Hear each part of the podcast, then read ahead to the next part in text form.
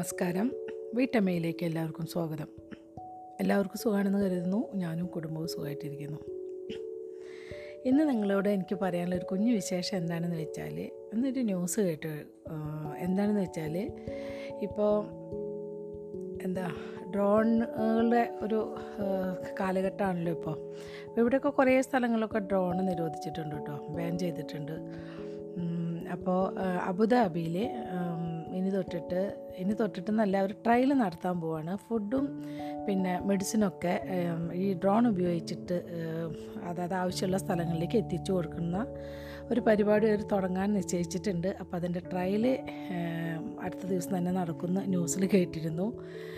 അതുപോലെ തന്നെ ഈ ദുബായിൽ ചില സ്ഥലത്ത് നമ്മുടെ കൊറോണയുടെ ടൈമിൽ ചിലർക്ക് ഫുഡും പിന്നെ മെഡിസിനൊക്കെ ഡ്രോൺ ഉപയോഗിച്ചിട്ട് കൊടുത്തിരുന്നു. ചില ബിൽഡിങ്ങിലേക്ക് ആ ഏരിയയിൽ മൊത്തം ഈ കൊറോണ വന്നപ്പോൾ ആ സ്ഥലങ്ങളിലൊക്കെ ഇങ്ങനെ അടച്ചിട്ടുണ്ടായിരുന്നു. അപ്പോൾ അങ്ങനത്തെ സ്ഥലങ്ങളിലേക്കൊക്കെ ഇങ്ങനെ ആൾക്കാർക്കൊന്നും പോകാനോ വണ്ടിയൊന്നും കയറ്റി വിട്ടിരുന്നില്ല. നമ്മുടെ സ്ഥല നാട്ടിലെ പോലെയൊക്കെ തന്നെ.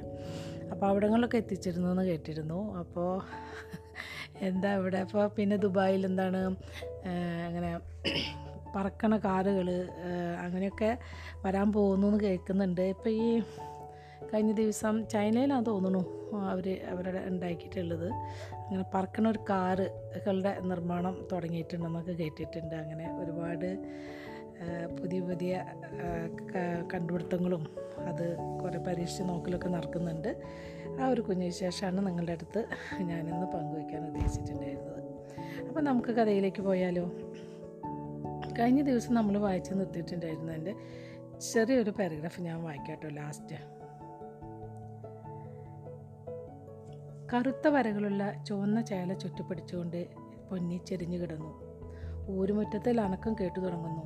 ചെല്ലൻ ഇനിയും എത്തി നോക്കാൻ വരുമോ? വന്നാൽ ആട്ടിപ്പായിക്കണം മാരൻ എത്തി നോക്കാൻ വന്നാലോ? പക്ഷെ അവൻ ഇരുളനാണ്. അവന്റെ താലി കഴുത്തിലണിഞ്ഞുകൂടാ. എങ്കിലും അവനെക്കുറിച്ച് ഓർക്കുമ്പോൾ രോമാഞ്ചമുണ്ടാകുന്നു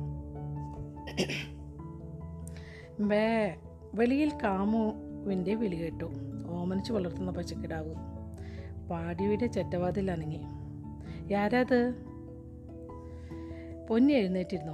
നാന്താൻ മാശി ഇവിടെയാണ് നിർത്തിയിട്ടുണ്ടായിരുന്നത്. നമുക്ക് അടുത്ത അടുത്ത അധ്യായം രണ്ടാമത്തെയാണ് കേട്ടോ. നമുക്ക് വായിച്ചു തുടങ്ങാം. നഞ്ചൻ നടന്നു. കീറിയ കമ്പിളിപ്പുതപ്പിനെ തോൽപ്പിച്ചുകൊണ്ട് എല്ലുകളിൽ കുളിര് കയറുന്നു. ധനുമാസത്തിൽ മുമ്പൊരിക്കലും എത്ര തണുപ്പുണ്ടായിട്ടില്ല. കാട് കുറഞ്ഞു വരുന്നു. മുളകളും മരങ്ങളും വെട്ടിപ്പോകുന്നു. പണക്കാർ ഈ താഴ്വരയുടെ മുടിയെടുത്ത് വിൽക്കുകയാണ്. ഒരു മൂപ്പൻ ദുണ്ടൻ ഒരു പ്രവചനം നടത്തുന്ന മട്ടിൽ ചിലപ്പോൾ പറയും കാലം ചെല്ലുമ്പോൾ പച്ച നിറഞ്ഞ താഴ്വര തരിശുഭൂമിയായി മാറും. അന്ന് പട്ടിണിയും തണുപ്പും സഹിക്കാനാവാതെ ആദിവാസികൾ മരിക്കും. ആ പ്രവചനം നഞ്ചൻ വിശ്വസിക്കുന്നില്ല. അക്ഷയപാത്രമാണ് കാട്. നശിക്കുന്നു പിന്നെയും മുളയ്ക്കുന്നു വളരുന്നു. ആദിവാസികൾക്ക് വേണ്ടതെല്ലാം ഈ കാട് നിർലോഭം നൽകുന്നു. വളം ഒറ്റു നിൽക്കുന്ന മണ്ണിൽ വിത്തെറിയുകയേ വേണ്ടൂ. കോറയും ചാമയും തിനയും പുഷ്ടിയോടെ വളരും.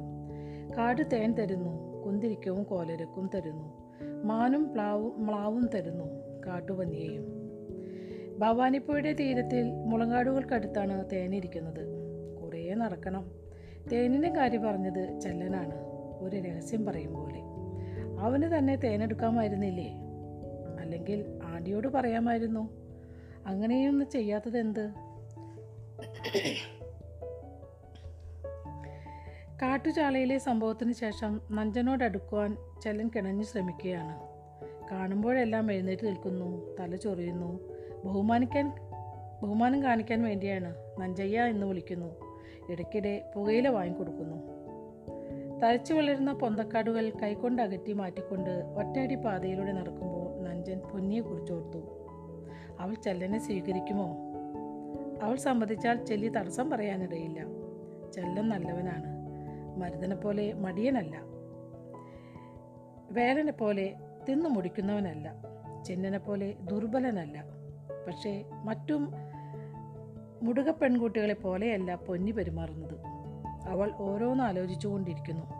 അക്ഷരം കൂട്ടി വായിക്കുന്നു. പൊന്നിക്ക് രണ്ടു വയസ്സുള്ളപ്പോൾ ഡെങ്കി മരിച്ചു. ഇന്നലെ നടന്നതുപോലെ തോന്നുന്നു.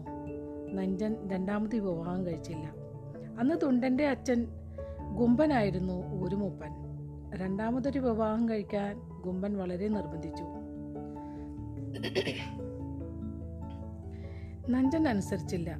പൊന്നിയെ അവൻ വളർത്തിയെടുത്തു. ചിക്കി അവൾക്ക് ചിലപ്പോൾ കൂട്ടിരിക്കും രംഗിയില്ലാത്ത കുറവ് പൊന്നി അറിഞ്ഞില്ല. സ്നേഹത്തോടെയാണ് അവളെ വളർത്തിയത്. നോവിക്കാതെ വളർത്തി. കൂട്ടുകാർ അന്ന് പറയുമായിരുന്നു നഞ്ച നീ പൊണ്ണുക്ക് റമ്പ ചൊല്ലം കൊടുക്കറേ. നഞ്ച നീ പൊണ്ണുക്ക് റമ്പ ചെല്ലം കൊടുക്കറേ. അങ്ങനെയാണ് കേട്ടോ. അങ്ങനെ ചെല്ലം കൊടുത്തത് തെറ്റായിപ്പോയി. അതുകൊണ്ടല്ലേ പൊന്നി തന്നിഷ്ടക്കാരിയായി മാറിയത്? അല്ലെങ്കിൽ കാട്ടുചാളയിൽ വെച്ച് അവൾ ചെല്ലിനെ വഴങ്ങി കൊടുക്കുമായിരുന്നു? അവൻ അവളെ വല്ലാതെ മോഹിച്ചിരിക്കുന്നു. ഭവാനിപ്പുഴയിൽ നിന്നും അവൾ വെള്ളം കോരി വെള്ളം കൊണ്ടുവരാൻ പോകുമ്പോൾ അവൻ കാട്ടിപ്പാറയിൽ കയറിയിരിക്കാറുണ്ട്. അവിടെ ഇരുന്നാൽ പൊന്നി മടങ്ങുന്നത് കാണാം. ചിലപ്പോൾ ഒരു ഓടക്കുഴലും കൊണ്ടാണ് ചെല്ലൻ പോവുക. എന്തിനെങ്ങനെ കട്ടിപ്പാറയിലിരിക്കുന്നു എന്തിനെ ഓടക്കുഴൽ വായിക്കുന്നു? സ്നേഹമുണ്ടായിട്ടല്ലേ? ശങ്കന്റെ മകൾ മാശി മിടുക്കുകയാണ് അഴിവുള്ളവളാണ്. അവൾ ചെല്ലനെ സ്നേഹിക്കുന്നു. പൊന്നി ഇങ്ങനെ വെറുപ്പ് കാണിച്ചുകൊണ്ടിരുന്നാൽ ചെല്ലൻ ഒരു ദിവസം ആശയെ തേടി ചെല്ലും. എന്താണ് പൊന്നി അവനെ വെറുക്കുന്നത്? എന്തുകൊണ്ട്? കാണുമ്പോഴെല്ലാം ചീ എന്ന് പറയുന്നു. കാട്ടുചാളയിൽ വെച്ച് അവൾ പറഞ്ഞില്ലേ ചെല്ലൻ ചീത്ത ചീത്ത എന്ന് വെച്ചാൽ? പൊന്നി ശാമിമാരുടെ ലോകത്തിൽ കാലൂന്നാൻ ശ്രമിക്കുകയാണോ? എന്നാണ് ഊരിൽ പലരും കുറ്റപ്പെടുത്തുന്നത്. അതുകൊണ്ടാണോ അവൾ ചെല്ലൻ ചീത്തയാണെന്ന് പറഞ്ഞത്? അവളുടെ ശരീരം തേടി കാ തേടി കാലു കാട്ടുചാളയിൽ ചെന്ന ചെല്ലൻ ഒരു തെറ്റും ചെയ്തിട്ടില്ല. അവളെ സ്വന്തമാക്കാൻ മോഹിക്കുന്നവനാണ് അവൻ വെള്ളിവളകൾ വാങ്ങിയവനാണ്. ഈ താഴ്വരയിൽ ചെറുപ്പക്കാരികളുടെ ശരീരം തേടി ചെറുപ്പക്കാർ ചെല്ലാറുണ്ട്. ആ ബന്ധം ഒരു രാത്രി കൊണ്ട് തീരും. ചിലപ്പോൾ മാത്രമേ വിവാഹത്തോളം എത്താറുള്ളൂ. ഒരുത്തന്റെ കൂടെ കിടന്നെന്ന് വെച്ച് ഒരു പെണ്ണ് ചീത്തയാവുന്നില്ല. ഊരിലുള്ളവർ അവളെ കുറ്റപ്പെടുത്തുകയില്ല. അവൻ അവളെ വിവാഹം ചെയ്തില്ലെങ്കിലും സാരമില്ല. ആ അനുഭവം മറ്റൊരു ഭർത്താവിനെ കിട്ടാൻ തടസ്സമാവുകയില്ല. എത്രയോ പെൺകുട്ടികൾക്ക് അത്തരം അനുഭവങ്ങൾ ഉണ്ടായിട്ടുണ്ട്. അത് അഭിമാനകരമാണ്. ആണുങ്ങൾ തേടിച്ചല്ലാത്ത പെണ്ണാണ് നാണിക്കേണ്ടത്. ഊരിൽ ഇങ്ങനെയൊക്കെ ഉണ്ടാണോ നിയമങ്ങളല്ലേ ഉണ്ടാവുമായിരിക്കും ചില സ്ഥലത്ത്. ഇത് ഒറ്റപ്പിടിച്ചിരിക്കാൻ കേട്ടോ. അതിന്റെ ഒരു സമയത്താണ് ഞാൻ എന്റെ ഒരു അഭിപ്രായം പറഞ്ഞത്. ചില വിലക്കുകൾക്കും ചില വിലക്കുകൾ മാത്രമുണ്ട്. മുടുകപ്പെണ്ണ് മുടുകന്റെ കൂടെ പോകാവൂ. രണ്ടാളും അവിവാഹിതരായിരിക്കണം. ഇരുളരെയും കുറുമ്പരെയും സ്നേഹിച്ചുകൂടാ. താഴ്വരയിൽ വരുന്ന മുസ്ലിമിനെയും ചേട്ടനെയും ഗൗണ്ടനെയും സ്വീകരിച്ചുകൂടാ. നഞ്ചൻ കാട്ടിലൂടെ നടന്നു. മൂടൽ മഞ്ഞ് മാറിയിരുന്നില്ല. ഇളങ്കാറ്റിൽ കോടക്കാറ് പുകച്ചുരുൾ പോലെ ഇളകി കളിച്ചിരിക്കുന്നു അകലെ മല്ലീശ്വരൻ മുടിയുടെ തല കണ്ടു. വെളുത്ത തുണിക്കഷ്ണം തുളച്ചുയരുന്ന ഒരു തടിച്ച സൂചി പോലെ. മല്ലീശ്വരൻ മുടിയിലേക്ക് നോക്കിക്കൊണ്ട് നഞ്ചൻ താണു തൊഴുതു. ഒന്നര മാസം കഴിഞ്ഞാൽ മല്ലീശ്വരൻ മുടിയിൽ ശിവരാത്രിയാണ്. അന്ന് മല കയറണം. പൊന്നി ജനിച്ചിട്ട് പതിനെട്ട് ശിവരാത്രികൾ കഴിഞ്ഞിരിക്കുന്നു. അപ്പോൾ നഞ്ചൻ കണക്ക് കൂട്ടി നോക്കി. ഈ ശിവരാത്രിക്ക് പത്തൊൻപതാവും. ഇനിയും കാത്തിരുന്നു കൂടാ കല്യാണം നടത്തണം. ചെല്ലന് തന്നെ അവളെ കൊടുക്കണം. അവളിങ്ങനെ നിന്നാൽ അപകടം വരാം. കുഞ്ഞാലി സാഹിബിന്റെ ഡ്രൈവർ മമ്മദ് ഒരിക്കൽ പറഞ്ഞില്ലേ പൊന്നിയോളം മുഞ്ചുള്ള ഒരു പെണ്ണില്ലെന്ന്. പ്രായം ചെന്നവനാണ് മമ്മദ്. വെറുതെ ഒരു അഭിപ്രായം പറഞ്ഞതാവും ഒരു ദുരുദ്ദേശവും കൂടാതെ. എങ്കിലും അയാളെ കൊണ്ട് അങ്ങനെ പറയിച്ചത് അവളുടെ സൗന്ദര്യമാണ്. ഒരു ചെറുപ്പക്കാരൻ ഡ്രൈവറാണ് അങ്ങനെ പറഞ്ഞതെങ്കിലോ പാടിയിൽ ധൈര്യമായി കിടന്നുറങ്ങാൻ ഒക്കുകയില്ല. വെള്ളമേഘങ്ങളുടെ തലപ്പാവണിഞ്ഞു നിൽക്കുന്ന ഈ മലകളുടെ താഴ്വാരത്തിൽ ആദിവാസി പെണ്ണിന്റെ മാനം നഷ്ടപ്പെട്ട സംഭവങ്ങളും ഉണ്ടായിട്ടുണ്ട്. ശിവരാത്രിക്ക് മുമ്പ് പൊന്നിയുടെ കല്യാണം നടക്കണേ മല്ലീശ്വര. ചെല്ലനെ അവൾ സ്വീകരിക്കണേ അഞ്ചൻ പ്രാർത്ഥിച്ചു. അഞ്ചു ശലക കോറ വിളയിക്കുന്നവനാണ് അവൻ. പൊന്നി ഒന്നിനും ബുദ്ധിമുട്ടേണ്ടി വരികയില്ല. ചെല്ലന്റെ പാടിയിൽ ആണ്ടിയും ചെല്ലിയും മാത്രമേ ഉള്ളൂ. അവന്റെ സഹോദരിമാർ വിവാഹിതരാണ്. അവർ മറ്റു ഊരുകളിൽ താമസിക്കുന്നു. ആരുടെ അലട്ടും പൊന്നിക്കുണ്ടാവുകയില്ല. നഞ്ചന് അമ്പതോടടുക്കുകയാണ് പ്രായം. ആരോഗ്യം നശിച്ചിട്ടില്ല. ആരോഗ്യം തകരുന്ന ഒരു കാലം വരികയില്ലേ? അന്ന് തനിച്ച് കൃഷി ചെയ്യാൻ ഒക്കുകയില്ല. അന്ന് ചെല്ലൻ സഹായിക്കും. അവന്റെ ശരീരം കരുത്തുറ്റതാണ്. രണ്ടുപേരുടെ മണ്ണിൽ അവന് പെരുതാൻ കഴി പൊരുതാൻ കഴിയും. അങ്ങനെയാകുമ്പോൾ ഒരു മകനെ പരാതെ രംഗി മരിച്ചതിനെക്കുറിച്ചോർത്ത് ദുഃഖിക്കേണ്ടതില്ല. ഇതിനേക്കാളെല്ലാം പ്രധാനമായ ഒരു കാര്യമുണ്ട്. പൊന്നി ചെല്ലേണ്ടതായാൽ എന്നും അവളെ കാണാം. ദൂരെയുള്ള ഒരു ഊരിലേക്കല്ല തൊട്ടടുത്തുള്ള പാടിയിലേക്കാവും അവൾ പോവുക. മല്ലീശ്വരൻ മുടിയെ പൊതിഞ്ഞിരിക്കുന്ന കോടക്കാറ് ഭവാനിപ്പുഴയിലെ ചൊഴികളെപ്പോലെ കിടന്നു കറങ്ങുന്നത് കണ്ടപ്പോൾ കണ്ടപ്പോൾ നഞ്ചന് തോന്നി. തന്റെ വിചാരങ്ങൾ ശക്തനായ ദൈവം മനസ്സിലാക്കുന്നുണ്ടെന്ന്. മല്ലീശ്വരൻ കൈവിടുകയില്ല. ഈ താഴ്വരയുടെ ഭാഗതയും നിയന്ത്രിക്കുന്നത് മല്ലീശ്വരനാണ്. മല്ലീശ്വരൻ കണ്ണു തുറക്കുമ്പോൾ വെയിലുണ്ടാവുന്നു. കണ്ണീർ വാർക്കുമ്പോൾ മഴ പെയ്യുന്നു. ശ്വസിക്കുമ്പോൾ കാറ്റടിക്കുന്നു. മുളം കൂട്ടങ്ങൾ നൃത്തം ചെയ്യുന്നു. ആദിവാസികൾ ആചാരം വിട്ടു ജീവിക്കാത്തിടത്തോളം കാലം മല്ലീശ്വരൻ നല്ല രക്ഷാകർത്താവാണ്. ആചാരഭ്രംശമുണ്ടായാൽ മല്ലീശ്വരൻ കോപിക്കും. നെറ്റിയിലുള്ള മൂന്നാമത്തെ കണ്ണു തുറക്കും. അപ്പോൾ നിറഞ്ഞൊഴുകുന്ന ഭവാനിപ്പുഴ ഒരു നാട പോലെ ശോഷിക്കും. കൊടിക്കാൽ പള്ളങ്ങളിൽ വെള്ളം വറ്റും. കൊത്തുകാടുകളിലും ഏർക്കാടുകളിലും ഗതകളിലും ചുട്ടെടുത്ത ഇഷ്ടിക പോലെ മണ്ണ് പിളർന്നുണങ്ങും. മാടും മനുഷ്യനും പൊരിഞ്ഞു മരിക്കും. മല്ലീശ്വരന്റെ പ്രീതി സർവപ്രധാനമാണ്. അതുകൊണ്ട് എല്ലാവരും വഴിപാടുകൾക്കും പണം തരുന്നു കരുതുന്നു. അടിവാരത്തിൽ ആ രൂപങ്ങളും കാളകളുടെ രൂപങ്ങളും കൊണ്ടുവയ്ക്കുന്നു. ശൂലങ്ങൾ കുത്തി നിർത്തുന്നു. മല്ലീശ്വരൻ കനിയും ചെല്ലന്റെ താലി പൊന്നിയുടെ കഴുത്തിൽ കയറും. അന്ന് ഊരുകാർക്കെല്ലാം നല്ല സദ്യ കൊടുക്കണം. പതിവായി വെള്ളം കുടിക്കാൻ മാനും പന്നിയും വരുന്ന ഒരു കൊടിക്കാൽ പള്ളാമുണ്ട്. അവിടെ കുഴിയുണ്ടാക്കണം. മുള കൂർപ്പിച്ച് നിർത്തണം. പൊന്നിയുടെ കല്യാണത്തിന് പന്നിയിറച്ചിയും മാനിയിറച്ചിയും വിളമ്പണം. വേലകത്തിന്റെ തോൽ ചെമ്പ് നിറയെ കാച്ചിയെടുക്കണം. ചല്ലനും പൊന്നിയും പാടിയിൽ ഒന്നു ചേരുമ്പോൾ നിലാവത്ത് ഊര് മുഴുവനും നൃത്തം വയ്ക്കണം. നഞ്ചൻ മുളങ്കാടുകളിലെത്തി. അവൻ ഒരു മുളം കുറ്റി വെട്ടിയെടുത്തു. ഒരു ആഞ്ഞിലി മരത്തിന്റെ പൊത്തിലാണ് തേനീച്ചക്കൂട്. നഞ്ചൻ മരത്തിൽ കയറി മൂളിപ്പറന്നു കുത്തുന്ന തേനീച്ചകളെ കൂട്ടാക്കാതെ അവൻ പൊത്തിൽ കൈയിട്ടു. തേൻ നിറഞ്ഞു നിൽക്കുന്ന ഒരു കഷ്ണം കൂട് ഈമ്പി കുഴിച്ചു. പൊത്തിൽ നിന്നും തേൻ ചാടി മുളങ്കുറ്റി ക്ഷണത്തിൽ നിറഞ്ഞു.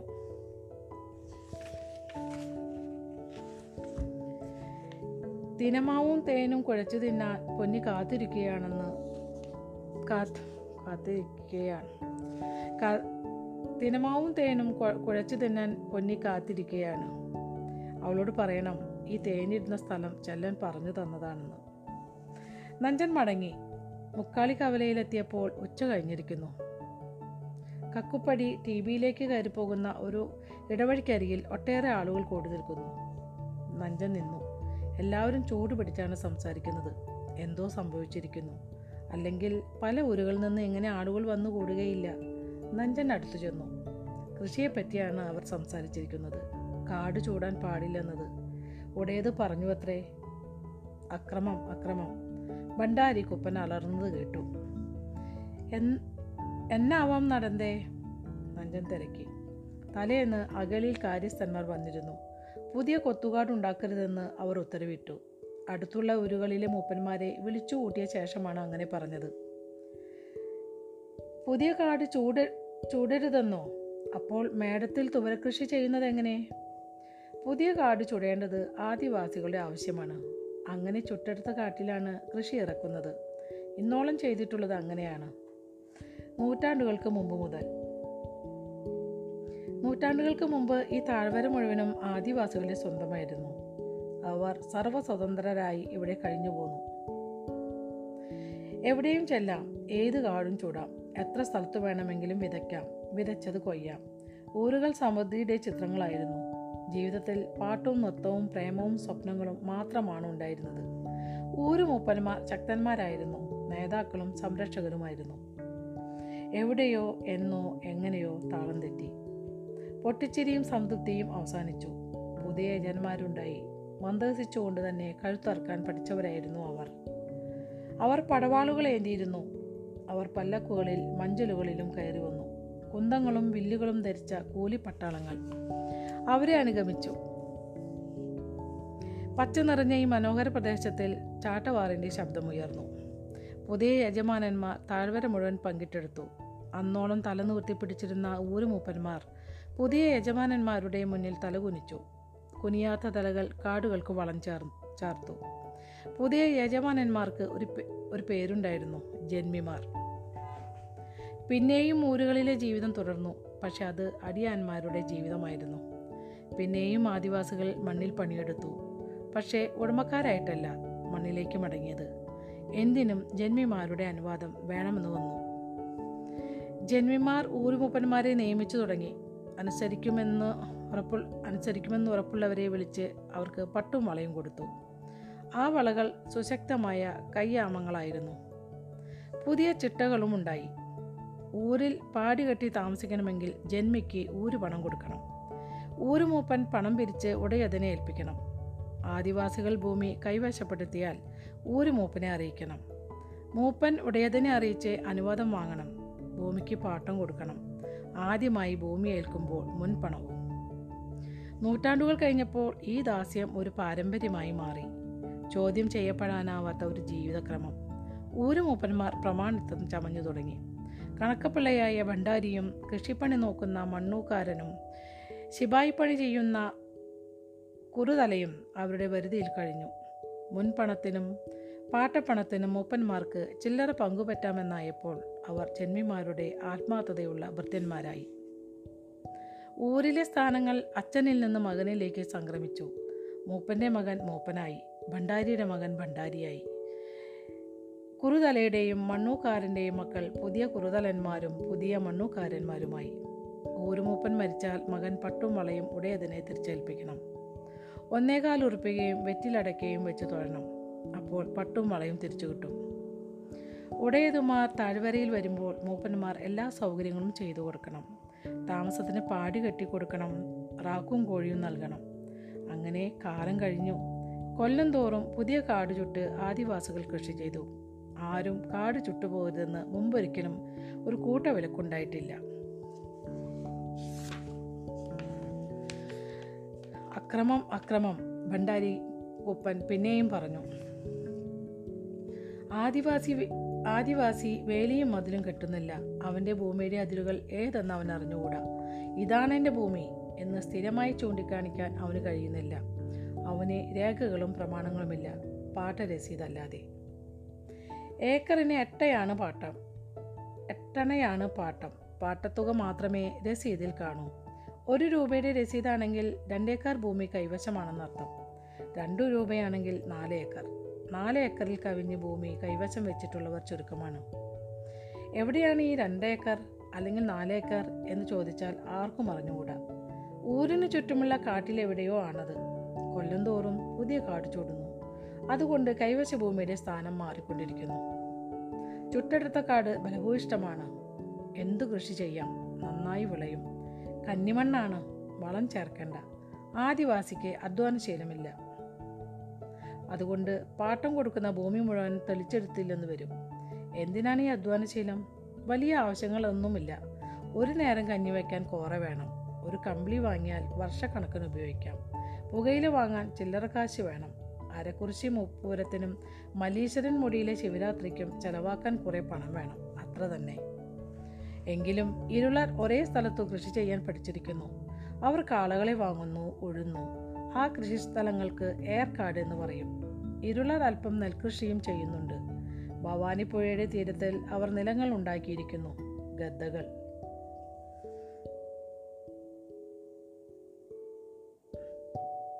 ഒടയതിപ്പടിച്ചഞ്ച എനിക്ക് മനസ്സിലാവില്ല കേട്ടോ ഈ ഒരു വേട് ഒടയതിപ്പടിച്ചഞ്ച എന്താണോ അറിയില്ല നമ്മ കാടിത്. ചുറ്റും ശബ്ദങ്ങൾ ഉയർന്നു. നഞ്ചൻ ആ കൂട്ടത്തിന്റെ ഇടയിലൂടെ നടന്നു. എല്ലാവരും മുടുകരാണ്. മുടുകന് കാട് ചുടാതെ വയ്യ. അവന് ഏർക്കാടും ഗദ്ദയുമില്ല. കാട് ചുട്ടാലെന്താണ്? പിന്നെയും മുളച്ചു പൊന്തുകയില്ലേ? ഈ താഴ്വരയിൽ റോഡുകൾ ഉണ്ടായിരിക്കുന്നു. വാഹനങ്ങൾ ഓടുന്നു. മണ്ണാർക്കാട് നിന്നും കോയമ്പത്തൂരിനടുത്തുള്ള ചിന്ന തടാകം വരെ ഒരു ടാർ റോഡ് രൂപം കൊള്ളുകയാണ്. താഴ്വരയുടെ നെഞ്ചിൽ ഇന്ന് ആർക്കും കടന്നു ചവിട്ടാം. ജീപ്പുകളിലും ലോറികളിലും ഇന്ന് ശാമിമാർ വരുന്നു. ഒട്ടേറെ കോയമ്പത്തുകാർ ഗൗണ്ടർമാർ വന്നിട്ടുണ്ട്. കുറേ തിരുവിതാംകൂർ ചേട്ടന്മാരും അവർക്കെല്ലാം ഭൂമി വേണം. അവർ കാര്യസ്ഥന്മാരെ സ്വാധീനിക്കുന്നു. വലിയ വിലയ്ക്ക് ഭൂമി വാങ്ങുന്നു. ആദിവാസികളുടെ കൊത്തുകാടുകൾക്ക് പോലും കാര്യസ്ഥന്മാർ വിട്ടുകളയുന്നു. ഇങ്ങനെ ആയപ്പോൾ അവിടെയും ഇവിടെയും വിലക്കുണ്ടായി. ആദിവാസി പുതിയ കാട് ചൂടരുത്. കഴിഞ്ഞ കൊല്ലം മൂന്ന് ആദിവാസികളെ കൊത്തുകാടുകളിൽ നിന്നും കാര്യസ്ഥൻ ഓടി ഓടിച്ചു കളഞ്ഞു. ആദിവാസികൾ ചിന്നതൊരയെ കണ്ടു സങ്കടം പറഞ്ഞു. ചിന്നതൊര സബ് കളക്ടറാണ്. മാസത്തിലൊരിക്കൽ താഴ്വരയിൽ വരും. ഇരുണ്ട നിറമുള്ള ഒരു ചെറുപ്പക്കാരൻ. നിറം എന്തായാലും സബ് കളക്ടർ ദൊരയാണ് ചിന്നതൊര പാലക്കാട്ടിലാണ് പെരിയ ദൊര പരാതിക്കാരായ ആദിവാസികളെ ചിന്നതൊരയെ ആശ്വസിപ്പിച്ചു. പിന്നെ കാര്യസ്ഥന്മാരെ വരുത്തി അവരോട് തട്ടിക്കയറി. ഒടുവിൽ ആദിവാസികൾക്ക് കൊത്തുകാടുകൾ തിരിച്ചു കിട്ടി. എന്നപ്പ ചെയ്യാ? എപ്പാടി പുഴക്ക? വവത്തിലെ അടി അടിക്കാറാൻ. അങ്ങനെ ആദിവാസികൾ ഒന്നു ചേർന്ന് ഓരോന്ന് പറഞ്ഞപ്പോൾ ആയിരക്കണക്കിന് ഏച്ചുകൾ മൂളിപ്പറക്കുന്ന ശബ്ദമുണ്ടായി. ഇങ്ക നിപ്പതെന്നാ? നഞ്ചൻ ചോദിച്ചു. ചിന്നതുവരെ വരുവാത് എപ്പവാ എണ്ണാക്കി ചിന്നതുവരെ വന്നാൽ സങ്കടം പറയാമായിരുന്നു. മൂന്ന് പേരെ കൊത്തുകാടിൽ നിന്ന് ഇറക്കി വിട്ടപ്പോൾ ഇടപെട്ട നല്ല മനുഷ്യനാണ് ചിന്നതുരെ ഈ പൊതുവിലക്കിനെ പറ്റി പറഞ്ഞാൽ ചിന്നതുരെ ഗോ കോപിക്കും. ഉടയതുമാരെ വരുത്തും തീർപ്പുണ്ടാക്കും. കഷ്ടിച്ച് രണ്ടര മാസം കഴിഞ്ഞാൽ മേഡം വരും അതിനു മുമ്പ് തീർപ്പുണ്ടാക്കണം. വളരെ നേരം ആദിവാസികൾ കാട്ടുനിന്നു ചിന്നതുവരെ വന്നില്ല. എന്നാ ഇങ്ക പരുഷമായ ശബ്ദം കേട്ടു. അത് അധികാരിയായിരുന്നു.